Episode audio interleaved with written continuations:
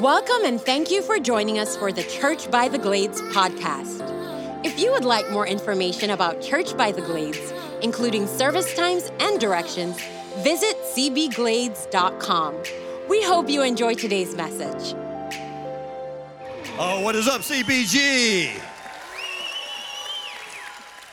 So we have a car show at this campus if you're watching online. So why, why not roll out on the stage in a 1985 vintage DeLorean, DeLorean?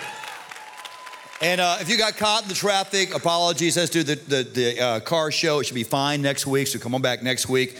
Uh, every week, I think, it's going to be really helpful. Of our new series, The People Who Drive You Crazy. Drive you, because it's a relationship study. And it is funny how the people you love like crazy tend to be the same people sometimes who drive you crazy. Uh, but the Bible is the ultimate relationship manual in all of history. So we're going to have a, a, great time. Be here every week if you can. And if you're new, you're like, oh, hey, a DeLorean. I guess that's because I, this church believes in creativity. You have these creative moments. And I guess it's just like kind of a fun, random, creative thing. And that, that's true with a little tweak. Uh, our creativity, we hope, is never random. There's typically a reason. So if we do a song you might hear on the radio, or if we do, uh, you know, uh, something from a movie you've seen on TV or Netflix or something, there's a reason why. Typically, as as the teacher, I'm trying to raise tension in the room. I'm trying to introduce the topic. Uh, I'm trying to start the conversation. The way at another church, a pastor might start his sermon by sharing a poem or a story about Winston Churchill.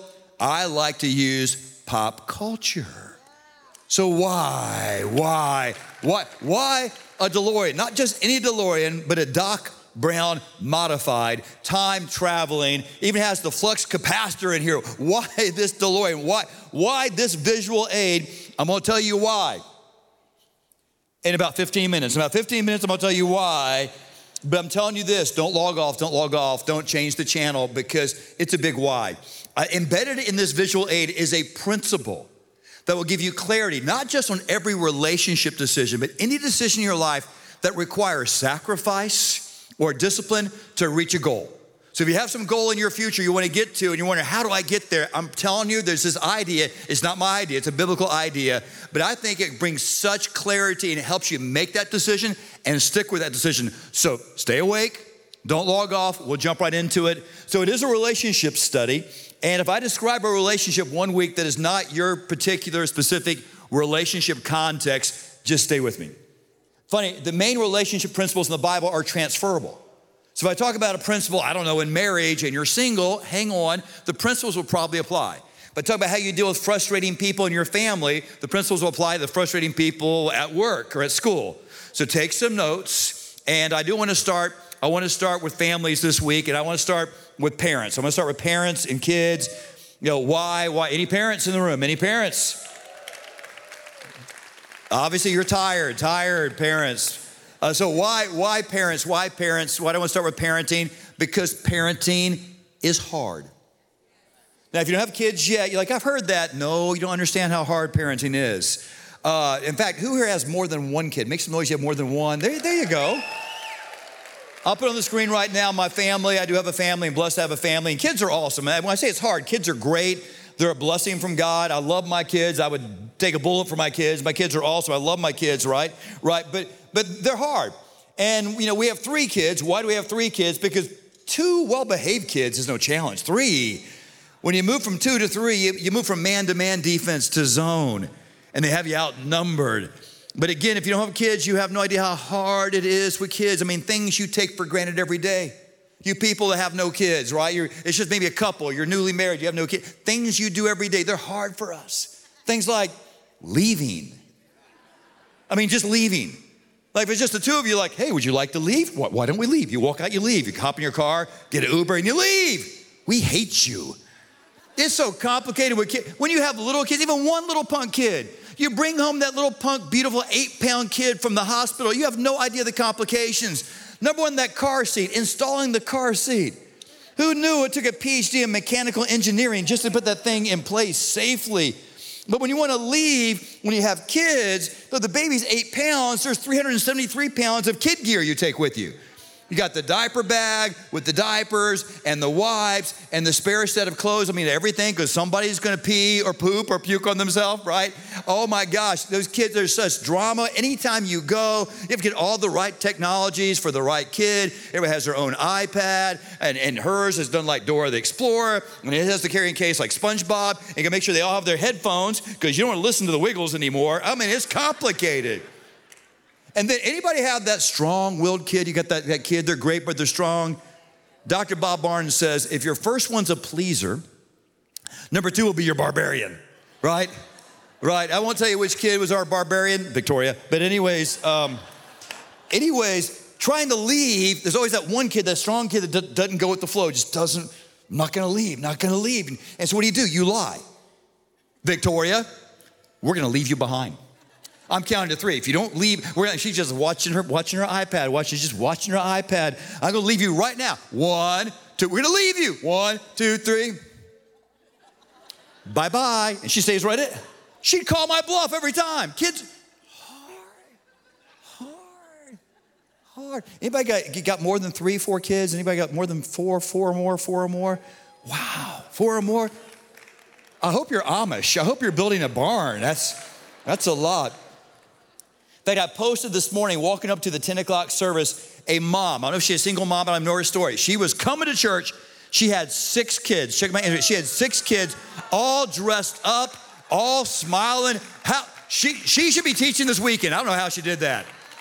So I want to start with parents and kids, but again, if you don't have kids, it's transferable. Stay with me. And I want to take you, parents, to my favorite story about parents in all the Bible. Why? They're good parents and they screw it up terribly. Uh, as a parent who's screwed up many times, I just take a bit of solace from this story. It's Luke chapter 2. Now, Luke chapter 2 is famous for what? The Christmas story, that famous account, the shepherds, that's all Luke chapter 2. But I want to take you to the other story, the one we don't teach in church nearly as much. It's a story about Mary and Joseph and Jesus. And I will just read it, highlighted some words. It's just so fun, but it is a dumpster fire. So if you've ever blown it as a parent, this story is for you today. It says, verse 41 every year his parents went to Jerusalem for the feast of the Passover when he was 12 years old. I love this. He's 12. He's 12. So it's, it's, we have teenager Jesus right here. Only story that shows up in the Bible between him being a baby and being 30. This one story. So he's a middle schooler. He's adolescent. I, I don't know what he looks like. Uh, Charlie and Victoria, when they, when they were little, they were kind of small for their age and they were real symmetrical. Zane's my first one to be tall and lanky, and he's like all elbows and knees and some freckles. I mean, I imagine that the teenager Jesus looked like that. No beard yet, no miracles yet, but just this, this, this kid, this beautiful lanky kid. All right, so he's teenager Jesus. After the feast was over, while his parents were returning home, the boy Jesus stayed behind in Jerusalem, but they were unaware of it. Don't spiritualize this story. Put yourself in their Nikes or their sandals. Here we go. Thinking he was in their company, they traveled on for a day. Then they began looking for him among their relatives and friends. When they did not find him, they went back to Jerusalem to look for him. Let's just stop, pump the brakes right here. They had one job Mary and Joseph had been entrusted to raise God's son, and they lost him. Could you imagine? Could you? Well, how long was he going? How long was he going? Uh, check out the next verses on the screen right now. Here's how long he was, he was missing. Ready? After. They lost him for three days. Parents, ever lost your kid for three seconds? Yeah, right. Every parent, every parent's not lying. Yeah, at some point at Disney or Walmart, you look them. Where, would they go? Three seconds. What happens to your heart? How you panic? Oh, oh my gosh. Every dad, your, your daughter disappears. Like she's a little three. all the Liam Neeson movies start playing in your head, or all the Taken movies. Like, oh my God, what am I going to do? Bless their hearts. Three days. And it's God's son. I'll read quickly. These poor parents, what a fail. After three days, they found him, the temple court, sitting among the teachers, listening to him asking questions. Everybody heard it was amazed at his understanding, his answers. Then his parents saw him and they were astonished. His mother said, Son, why have you treated like this? Good Jewish mother, guilt trip. Here we go. Your father and I have been anxiously searching for you. Oh, wait, wait. Now, verse 49 is the first ever recorded word spoken by Messiah Jesus. The first word in all the biblical texts, the first word he ever says, oh my gosh, it's Jesus. What was his first word? Amen, or holy, or prayer, or our Father. First word. Don't forget, he's a teenager. Here's the first word. Ready on the screen? Ready? Once you read it. One, two, three. First word is. No parent with a middle schooler is surprised by that. They why you to death, don't they? Why? Why? His first word is not something holy, it's why? Why? Okay, kids, here's the rule in my family about why, because I love a why question. If you ask a why question about our church, as long as it's not, you know, it's an honest why question. I love questions. Our church is confusing sometimes. So my kids are allowed to ask why, why, if they're in the process of obeying what we ask them to do. If they're doing what I told them to do, and hey, Dad, why? Why'd you? Fine, I'll explain my rhetoric if I have time. I will explain the reason why. There's normally a logical reason why. They're not allowed to ask why and then decide whether or not they do what I've asked them to do. Why they're in process of obeying, I'm cool with the why question. But Jesus' first question, his first question, teenager Jesus, why? It continues, Why were you searching for me? He asked. Didn't you know I had to be in my father's house? But they did. Poor parents, raised parents. But they did not understand what he was saying to them, right? Every parent of the middle, you're confusing me right now, kid. And then he went down to Nazareth with them and was obedient to them, but his mother treasured all these things in her heart. All right, so this is this is a fail. This is when Luke gets to heaven. Mary Joseph, like, really? You picked one story, and that's the one you picked? We lost him. I'm so surprised they didn't call Child Protective Services. We lost him Oh my gosh. But here's why they're actually not perfect parents, but they're great parents, exemplary parents. Verse 52 on the screen right now. Here's the bottom line with Jesus, how they raised him. And Jesus grew in wisdom and stature. I mean, he grew physically, he was healthy, and they fed him and took care of him and stuff, nurtured him, and in favor with God and with men, with people. So he grew in favor as he lived a life of obedience that God could bless. He was in passion for God's purposes. If I can just guide my kids, their passion is for God's purpose. Though I mess up and drop the ball, what a win. Talk to the kids for a moment. Parents, you can check your phones for the next five minutes. This is just for the kids. All right, so what's the takeaway for the kids? All right, why the DeLorean? Why the DeLorean? I don't remember that movie, David. Are you, are you highlighting that movie, It went Back to the Future? Nope, nope, it's not about the movie. Why? All those 80s movies, you don't know 80s movies, but I was old enough to remember 80s movies about teenagers. There were great movies about teenagers. But if you like those movies, maybe you were a teenager in the 80s, remember how all those movies, whether it's Home Alone or Breakfast Club, it's always some smart kid outsmarting the dumb adults. Everyone, the adults are just buffoons, right? They're buffoons and they're clueless, and the kids save the day every time. The kids are smarter than the grown-ups. And in Home, uh, not Home Alone, in uh, Back to the Future, Michael J. Fox goes back in time to save his messy mom and his dorky dad. Kids, don't answer out loud. Don't answer out loud. Don't, don't, shh, right? don't answer out loud. Just look at me. Ever feel like your parents just don't get it? Don't answer out loud. Again, definitely don't answer this out loud. Ever feel like your parents, you're just, you're sometimes you're just smarter than your parents? You ever feel like? You ever feel like that way? Uh, I feel like, man, they just don't understand. They don't. Okay, here's a couple thoughts. Your parents will probably get way more intelligent about halfway through your first semester of college. When you start to like buy your own groceries and do your own laundry and, and manage things, you went, man, my parents' IQ went up a whole lot. I'm guessing that might happen. But there are some times that you'll be right and your parents might get it wrong because we're flawed, right? You might say, what should you do? You should school us, you should rebel, you should, well, the one kid who was always right when his parents were wrong was Jesus. It was Jesus. We're not sure when theologically he became fully aware of his divinity. Uh, probably not when he was a baby. Probably when they're in diapers and Bethlehem going, hey, I, I made the universe. Probably he grew into that somehow. But by this story, when he's a teenager, he knew that the temple was his father's house. He knew who he was. And so, listen, as Mary and Joseph are trying to parent Jesus, sometimes they were wrong. So, how did he respond? Did he rebuke them? Did he rebel? Look at verse 51 again. Here's what he did. I read this quickly. Then he went down to Nazareth with them and was. I thought about just having the teenagers read that, but I'm afraid you guys would not read. He was obedient to them. Better translations, the Amplified, same verse on the screen right now. He went down to Nazareth with them and was continually submissive. He submitted to their imperfect authority. God uses authority systems in life, the good ones and even the broken ones sometimes. Now, if someone in authority tells you to do something sinful or illegal, don't do it. But authority only counts and submission is only submission when you submit to something you'd rather not do. Charlie preached on this a couple weeks ago. I was, I was kind of relieved to hear my, my 22 year old preach on the power of submission. But God will leverage submission in your life because someday God wants to give you authority. I really believe God has this big plan for your life. If you don't understand authority, you won't be prepared. You'll never be over what God wants to put under you until you come under what God has placed over you. And right now, that's your mom and your dad. So when you submit to them, even when you don't fully agree, when you're thinking, maybe guys, you don't get it, that's honoring to God. Jesus was right sometimes, occasionally, when Mary and Joseph might have been wrong, and he submitted to them continually. So powerful. All right, you're ready for me to talk to your parents. Okay, parents, this is for you. How about this? I wrote down some notes because I love this great story, some notes and thoughts and some questions. So I wrote down this question because someone, you've dismissed this whole parenting example because it's Jesus. But I wrote down, I wrote down, I wrote down this. How hard can it be is Jesus? I mean, David, literally, they're raising a perfect child who obeys and continually submits to them. How that's easy. That's like a layup. Really? Really? Would you want the pressure of raising a perfect child. Forget to being God's son and Messiah. Would you, uh, this perfect, can you imagine the pressure? Oh my, could you imagine? Because he is perfect, the family dynamic. Because you may not know, Jesus had brothers and sisters. Did you know that?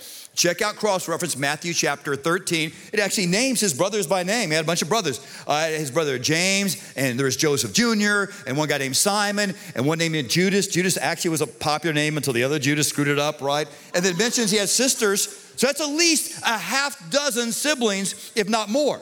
So it's a family of seven, seven. So Jesus was Amish too. Lots of, lots of kids in the family. And can you imagine being one of the siblings and your big brother is perfect? Y'all never, y'all never get mad at Jesus. You think he's perfect. Well, he is. Imagine never measuring up to Jesus.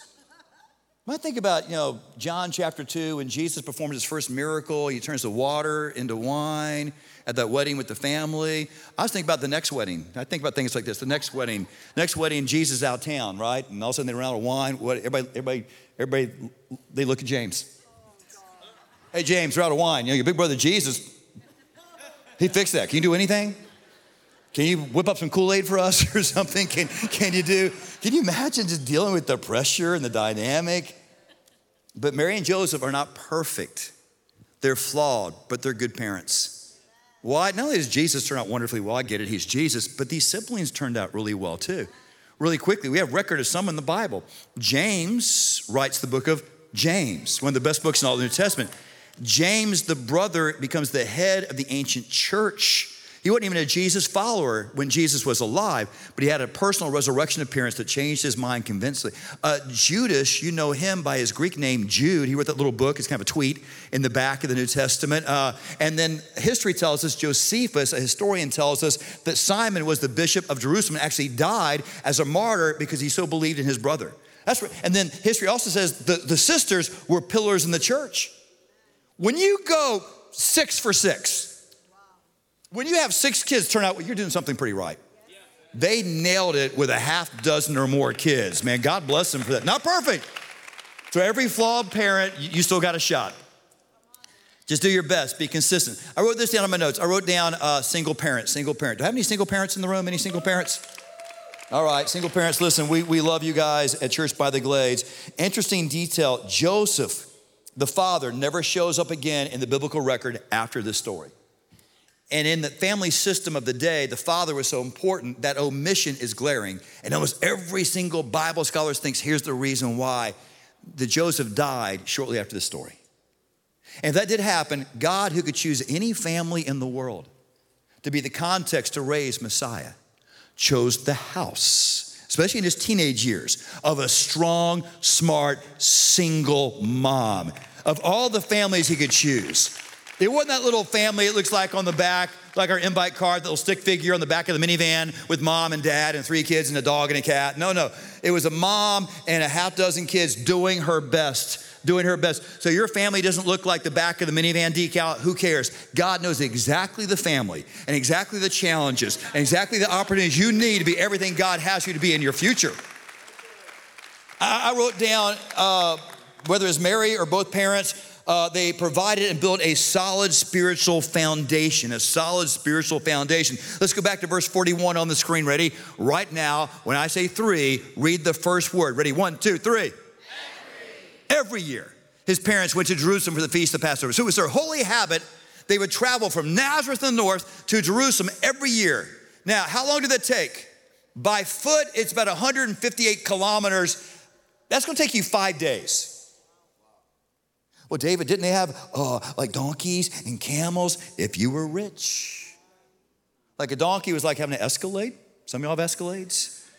Camels like camels like a Bentley. People polishing. Barely camel shows back then. Look at my Bentley camel, right? Right. It's probably most people like Mary and Joseph, normal blue collar people, had to walk, but they walked every year, probably for three festivals. They prioritized worship for the family, whether it's convenient or not. Like that mama who brought her six kids today on time, dressed up. Check my Instagram, smiling, superhero. And then if you read the record of Jesus when he's an adult, synagogue was a big deal. Every week he's in the synagogue. Synagogue was a local house of prayer and a study of Torah. Man, bringing your kids to church religiously. It's one of the smartest things you do for your family. I, well, yeah, the pastor thinks church is a big deal. Now, let me take off my pastor hat and put on my dad hat. Uh, you know, one's 13, so he's not out of the woods. My two young adult kids, they love God, they make good choices. Uh, they've not used drugs, they don't sleep around. I mean, they've been, I've been lucky, good mom. But I'm telling you, the synergy of having them come through the ministry of this church, our kids' ministry, our student ministry, our young adult ministry, rally, those things are vital. So that's why you need to come and go to Best Next Steps and figure out the right steps for everyone in your family. It's customized and engage habitually. I know there's competition, there's activities, there's travel sports. You don't want your kid having a great crossover dribble and no spiritual foundation. So if you can't do both, you probably should choose church. If you're watching online, man, it got real quiet right there. I'm not trying to offend you, I'm trying to challenge you. What's gonna matter most Wait till you see the DeLorean idea in just a moment. Last thing I wrote down was, well, David, can I get some help? Because it is hard to be a parent. I mean, Steve, is complex. I don't know what to do. So, I mean, the many, yeah, there are great books out there, great books. Uh, Ezzo's Baby Wise is a good book. And uh, Bob Barnes wrote this book called Ready for Responsibility. Gary Chapman, write these down, maybe help uh, the five love languages of teenagers. But, but Mary had none of those. Mary had no books, right? Actually, she had one book, and we do have Mary's baby book. What was Mary's baby book? What did she use? What was Mary's baby book? I, I got it right here. You have it in your hand or on your phone. Her baby book was the scripture. The Bible is the ultimate relationship manual, been working well for thousands of years. And customs and clothing and technology is different, but the human heart is still the same. It's just as powerful and as relevant today. So this was her baby book, and maybe the best part of the baby book she had, the Old Testament, was probably the book of Proverbs. Why? How did Jesus grow? He grew uh, in stature and he grew in favor. First thing, he grew in wisdom. The word wisdom shows up in your whole big fat Bible, Old and New Testament, about 350 times, but almost 50 of those times is in the book of Proverbs. What is wisdom? It is spiritual smarts for doing life. Your career, your education, you're fine. All those, how do I do those things well? The Bible is your guide on how to do those things well. The book of Proverbs. So, what verses in Proverbs did Mary and Joseph read and apply? I don't know, but I know one. Proverbs chapter 22, verse 6 is a great verse for parents. It's on the screen right now. You should take out your phone, take a picture of this verse. This verse is so good, parents. It says, train up a child in the way he should go. Because you know, God wants your child to make progress to, to move down the road like a car, right? Uh, have some holy RPMs and horsepower. So God wants your child to make progress, to grow. So when he is old, he will not turn from it. So it doesn't say that it's gonna be a smooth drive the whole way. I mean, some good parents with some knucklehead kids. Amen? Right? I mean, they're doing it, they're doing the stuff, and the kid's just, you know, hard kid and rebellious. But it's saying if, if you put this in their life from the time they're young, when they're older and they want to figure things out, they know where to come back. they come back to the relationship of God and the scripture and maybe the church. So you're kind of you're building that spiritual muscle memory, right? Train up a child in the way he should go. Go. Go. Like I don't know, like like like a, a Dodge Viper or a Hellcat or a DeLorean. So here's the idea with the DeLorean. Because I want to be a good parent, I want my child to be trained up and to, when they're older, future, to go, have progress, success. I need to think about this DeLorean because why? It's a time traveling machine.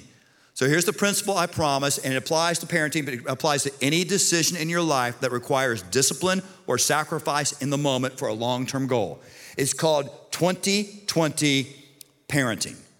It's not original, comes from Julie and Mac Richard. Mac's on our board, preaches there every year, and Julie has this ministry called Fearless Mom. It has a curriculum. It's great for young moms. Thank you, one happy person. It's so good. We'll be doing it, ladies, starting in February of the new year. Uh, what's 2020 parenting? Well, it's the same way you want 2020 vision, good decision making, and good parenting is about vision, about vision. The Bible says, without vision, people perish.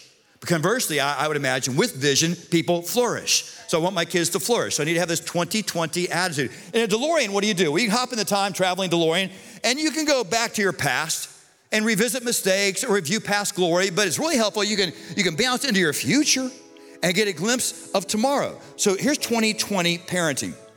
Am I making this parenting decision based on the next 20 minutes or the next 20 years?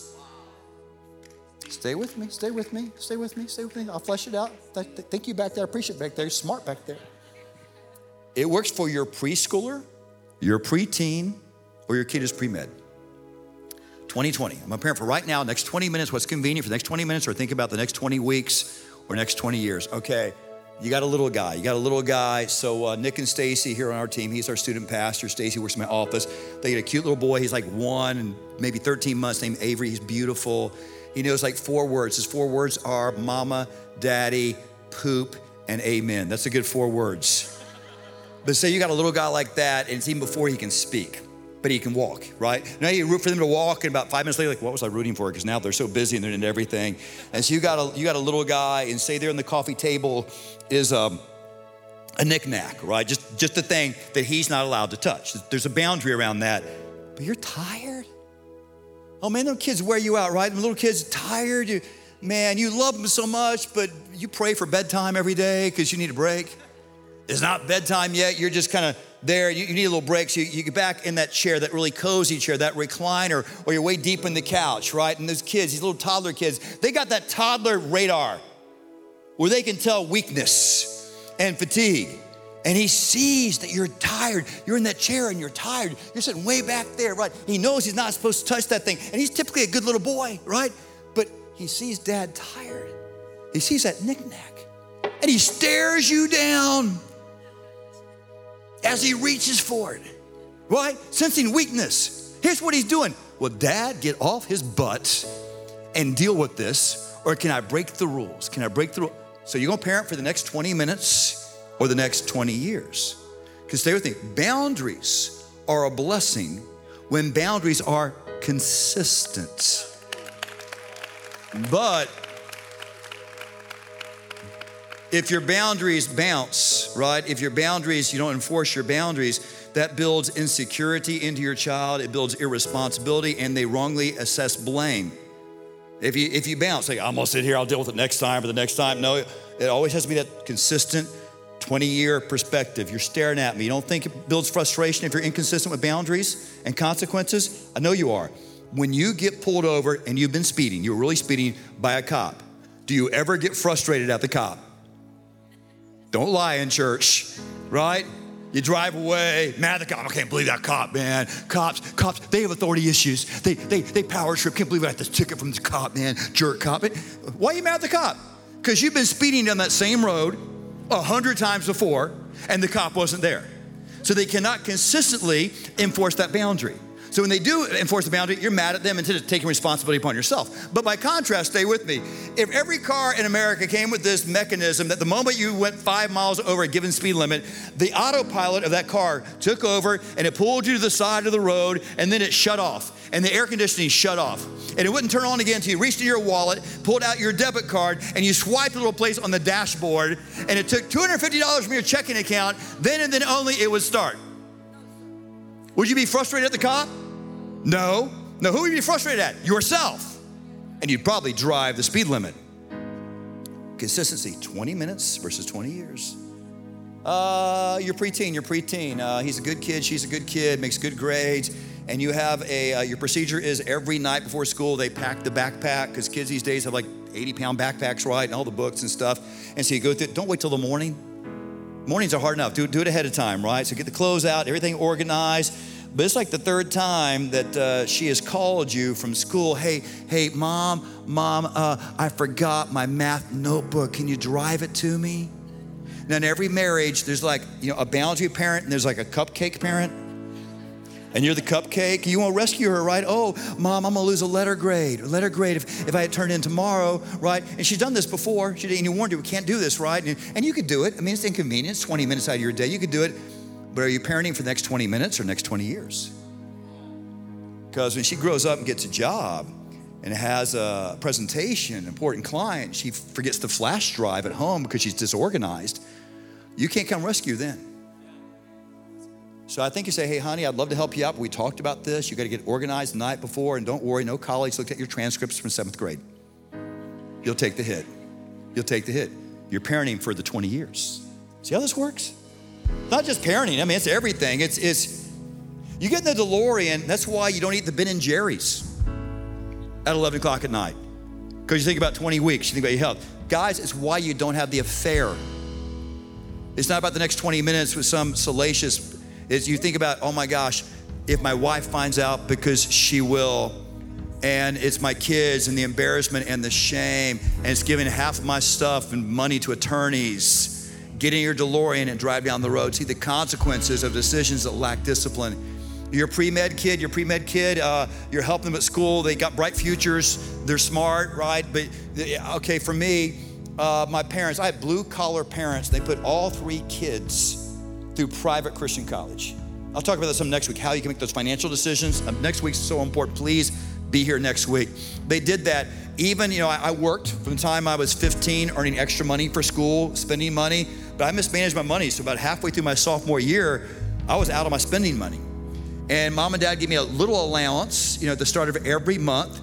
And because I was stupid, me and my buddies in the dorm would go to our favorite restaurant, the Lake Brazos Steakhouse in Waco, Texas, and order these giant porterhouse 30 ounce steaks, guys, and eat and laugh and drink Dr. Pepper. And it was awesome. No, I, mean, I couldn't afford that. So every month was the same story. For three days, I ate generic mac and cheese. Three meals. And I told my parents, like, Mom and Dad, I'm eating mac and cheese. Guess what? They never sent more money. Probably didn't have it. Never sent more money. But they taught me to do what? To budget, live on a margin, think about the long term. Man, they weren't pastoring for the, they were leading or, or parenting me for the 20 minutes, but for the 20 years. God wants you to walk in wisdom. God wants you to make great decisions, blessable decisions. So 2020, 2020, 2020, it's in the Bible. You know so frustrating? There is so much wisdom. There is so much truth Here's a crazy thing. I'm not sure you're watching this right now, but here in America, I got a question for you, church. Answer out loud. What is the most available, I'd even say the most owned book in American life, yet at the same time, the most unread book in American life? Everybody has one, but nobody reads. What is the book? What is the book? Nope, not the Bible, not the Bible. It is the owner's manual of your car. I'm let me do a survey. Raise your hand if you own a owner's manual. Raise your hand. Everybody in the room, like, look at all the hands, man. All the hands. Almost every grown up has their hand up.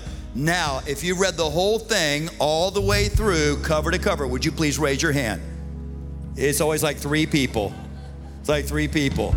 You probably get the best performance out of your car, best gas mileage, best service because you you read the thing, you're applying the thing. The rest of us probably should.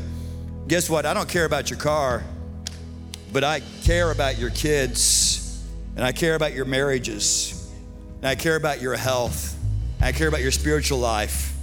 We need to be doers of the word and not merely hearers alone to apply the truth of Scripture. And here's your first step. If you don't yet have a relationship, a relationship with Jesus Christ as your personal Lord and Savior, I'm to pray, and the prayer partners will be at the edge of your stage.